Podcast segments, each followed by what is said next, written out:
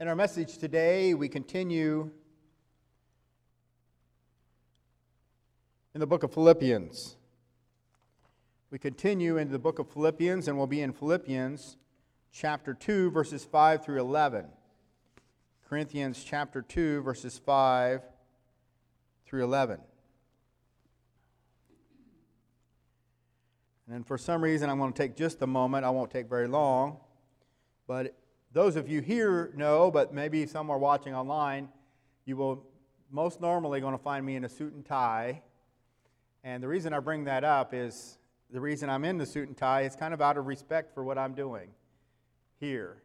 And if you you look online, there's a lot of discussions on what people should be wearing in places that should have respect. So it's not so much for people that come to the church that they have to wear suit and tie, but I'm preaching and I'm delivering the word of God. And so, out of reverence to the role that I'm fulfilling, I'm wearing, I wear the suit and tie. So I thought that was timely with some of the news that was going on about what people wear into the Senate and not in the Senate, and um, just something to think about that's a little more applicable as you think about what your, your preachers are doing in their pulpits. In Philippians chapter 2, verses 5 through 11, there are, I would say, two truths. I don't know if two truths is the right word. But in Paul's delivery to the Philippians, he gives them a spiritual, some spiritual truth, some deep doctrine, and then it sets an example for us that he lays out.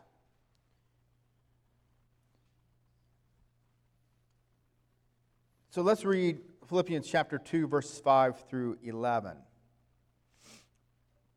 And apologize, I didn't give them the, the scripture today in the back, but I'm sure they'll be able to find it. Philippians chapter 2, verse 5 Let this mind be in you, which was also in Christ Jesus. Let me just pause a minute there. Let this mind be in you, which was also in Christ Jesus. I want you to think about the concept of someone being like minded. We'll come back to that who, referring to Christ Jesus, who being in the form of God did not consider it robbery to be equal with God, but made himself of no reputation, taking the form of a bondservant and coming in the likeness of men. And being found in appearance as a man, he humbled himself and became obedient to the point of death, even the death of the cross. Therefore, God also has highly exalted him and given him the name which is above every name, that at the name of Jesus every knee should bow of those in heaven, and of those on earth, and of those under the earth, and that every tongue should confess that Jesus Christ is Lord to the glory of God the Father. May God add his blessing to the reading of his word. Let this mind, think of that concept of someone being in the same mind. And we might recall a scripture, depending on your version, it might be, you might remind it a different way. But 1 Corinthians chapter 2, verse 16, there's a passage of scripture that says, But we have the mind of Christ. The mind of Christ. Now, what do we mean by the mind of? It's not, we don't have Christ's brain, but we have the mind of Christ. How do we approach things? Some might encapsulate the concept of what is our worldview? Is it a biblical worldview? But how do we see things, kind of our attitude towards things? Let this mind be in you. What mind?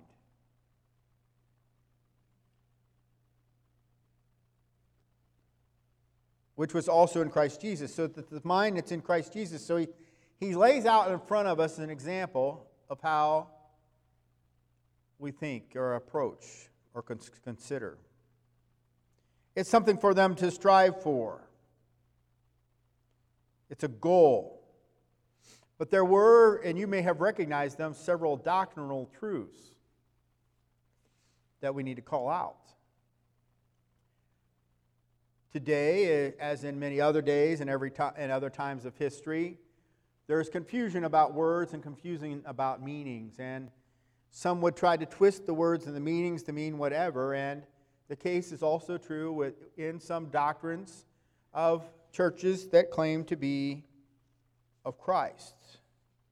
They use the same terms, and yet the terms mean something different. And you might be familiar with some of those denominations. One of them is the Mormons.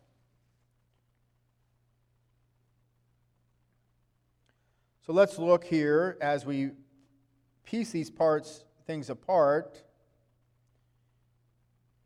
It says, who being in the form of God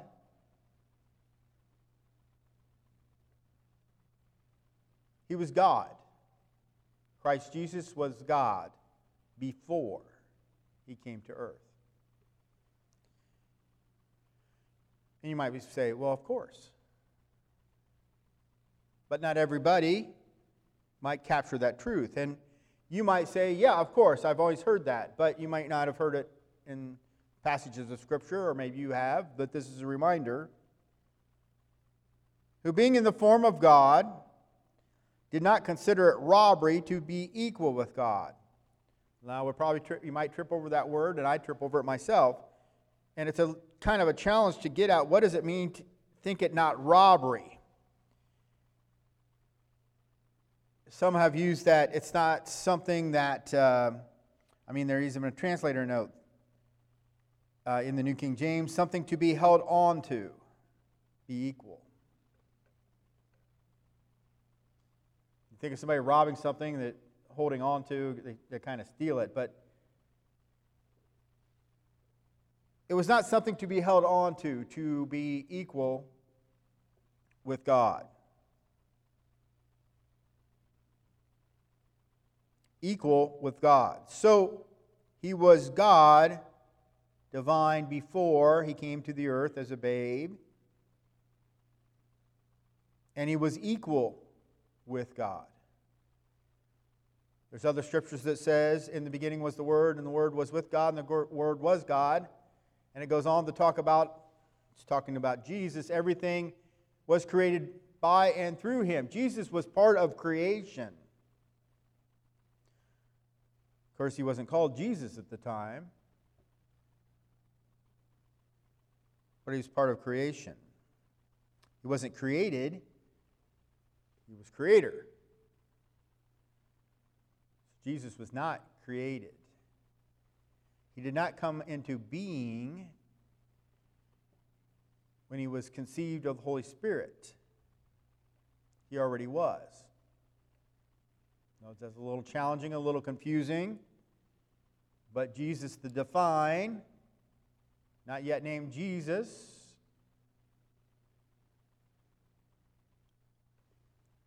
existed before birth. He was at creation. He existed before. He was God, and he was equal to God. Now we look at Jesus as we would look at Jesus in the New Testament.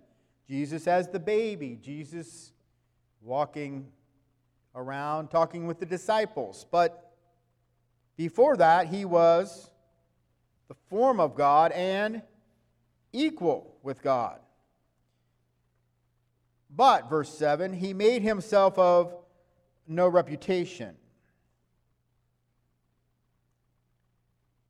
He emptied himself of his privileges. If someone has a high reputation, you know that comes with some privileges. When someone gets a honorary doctorate, I, it's not the same really as a PhD that they earned. It's not an earned doctorate, it's an honorary doctorate.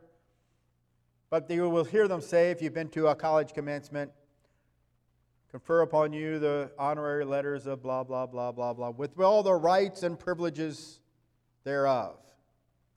Jesus' status before he came to earth as a babe was divine. He had privilege, he had power.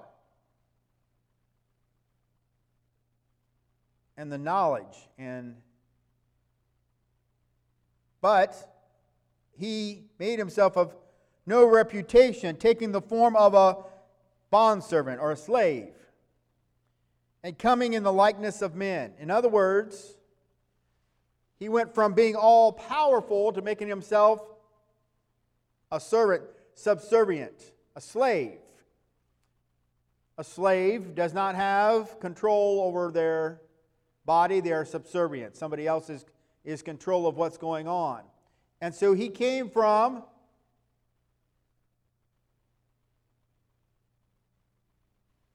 to earth and humbled himself. Got rid of his privileges, got rid of those. He's still divine, but he's inside of a human form.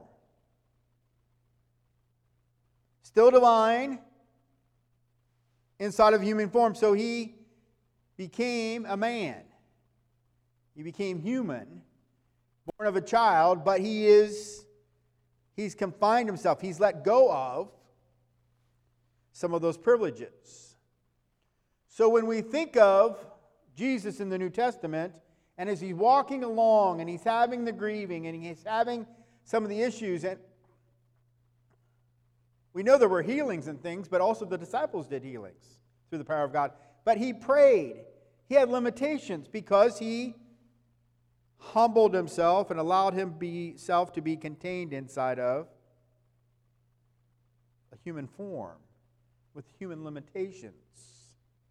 But still, divine. Both God and man.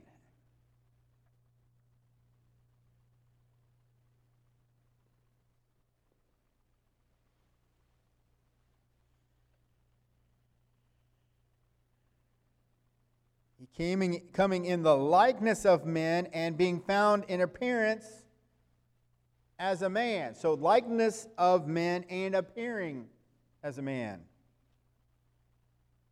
He humbled himself and became obedient to the point of death, even the death of the cross.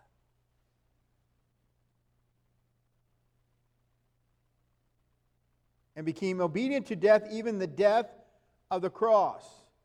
When they hit him and put the crown of thorns on and took the cat o' nine tails and lashed him and ripped him open. If you were watching a Superman movie, what would have happened? Nothing. They would have bounced off, right?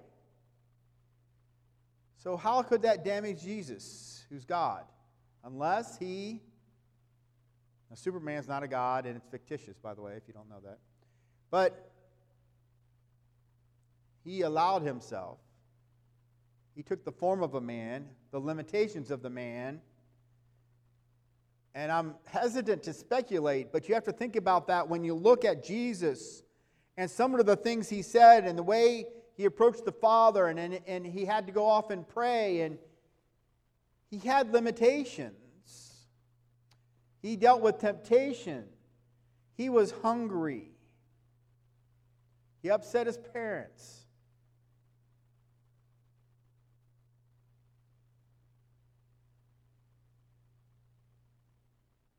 And so we have to think of when Jesus was here in earthly form, he was limited. So when we see things where he says, the day and hour I do not know, that's for the Father to know of when he's coming again. You could make the case that the day and hour when Jesus is coming again, at that time he may not know because the Father knew and he hadn't been informed because he had limited himself. Took the form and came down as a babe.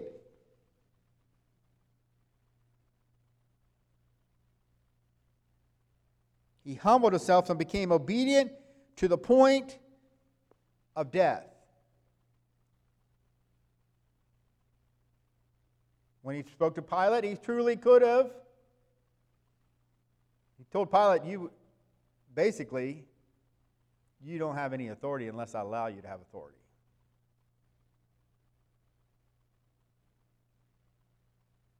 He humbled himself even to the point of death. Therefore, God also hath highly exalted him and given him the name which is above every name, that at the name of Jesus every knee should bow, of those in heaven and those on earth and of those under the earth. And that every tongue should confess that Jesus Christ is Lord to the glory of God the Father. He has exalted him and given him the name which is above every name, that at the name of Jesus. The name of Jesus, my understanding, was fairly common. And it's still around. But the name of Jesus, Jesus Christ.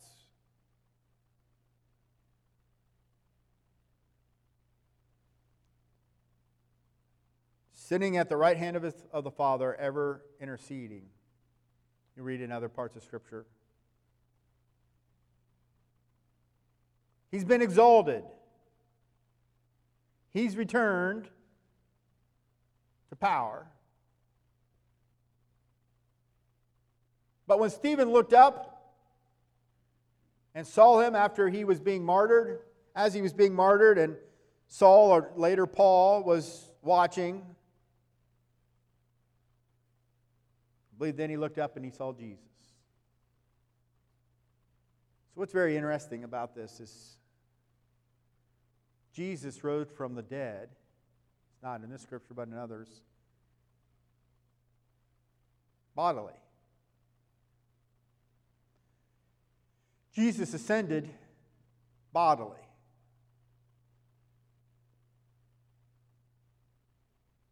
Stephen saw Jesus. You know, at some point, we will have a new body. Scripture talks about that. When Jesus comes, we will have a new body, and there'll be a new heaven and a new earth. The old earth will be consumed in fire. The ultimate global warming, God will consume it. A new heaven and new earth, and we'll have new uh, bodies. And Jesus talks about not having yet his glorified body, but it's very interesting that Jesus appears to have a body. And now Jesus has a name. He's not just the Son of God. This earthly name has been exalted, and now he is Jesus, that at the name of Jesus, every knee shall bow and every tongue confess that he is Lord. Not at the, not at the name of Buddha, not at the name of Muhammad, which I think some people think he's the, the Messiah or God or something, but at the name of Jesus. Jesus. And Jesus, when we put Jesus Christ together, is that combination of the promised one, Messiah, but it's Jesus. Jesus Christ is the human. Given the name Jesus at birth, given the title Christ. But now Jesus has been exalted.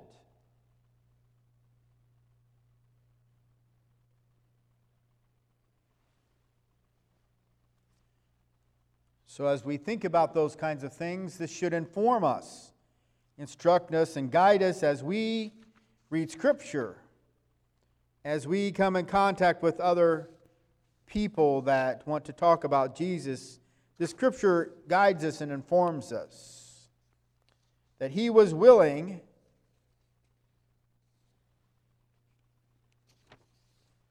to humble himself, to take all his privileges, take all his rights, take all his entitlements that go with who he was. And surrender them to humble himself, to limit himself, and put him in obedience, even to death.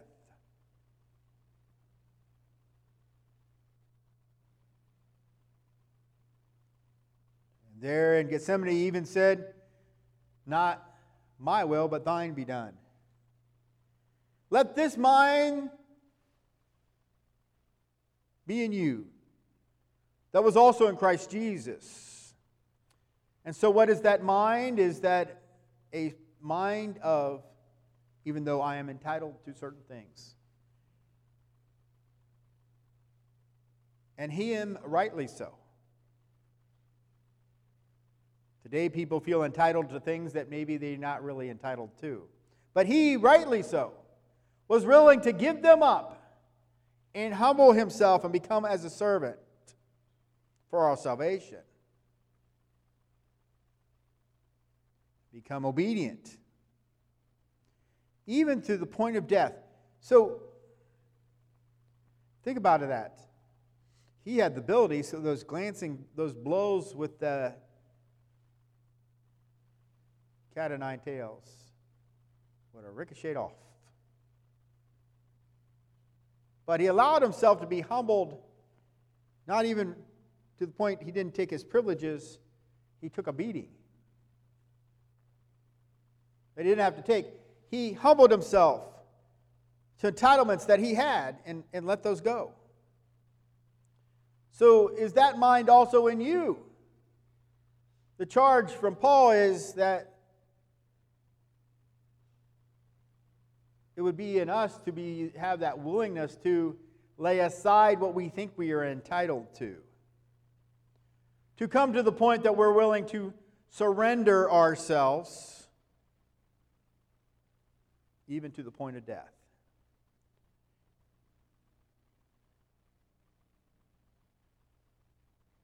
And be obedient.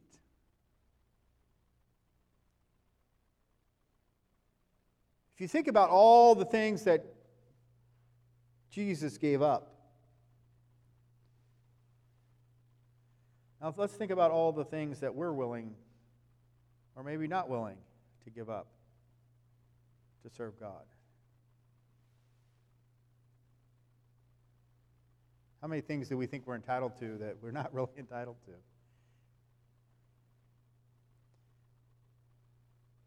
Jesus gave up and God has exalted him. But let this mind be in you that was also in Christ Jesus. So, what about you? We have these truths. These are valuable for us. Take note of these. Be encouraged that Jesus gave up a lot to die for us. Be guided by the doctrine that he limited himself and what that means as we read the New Testament and the Gospels. And rejoice that he was elevated back up and exalted, that Jesus is there, understanding having lived an earthly life, that he's both God and man. And rejoice in that every tongue should confess that Jesus Christ is Lord to the glory of God the Father. Every knee shall bow. If you've chosen Jesus, you've chosen the winning side. Be encouraged. Now take it one point forward and say, I want to have the mind of Christ, which means I must surrender to God, give up my entitlements and be obedient.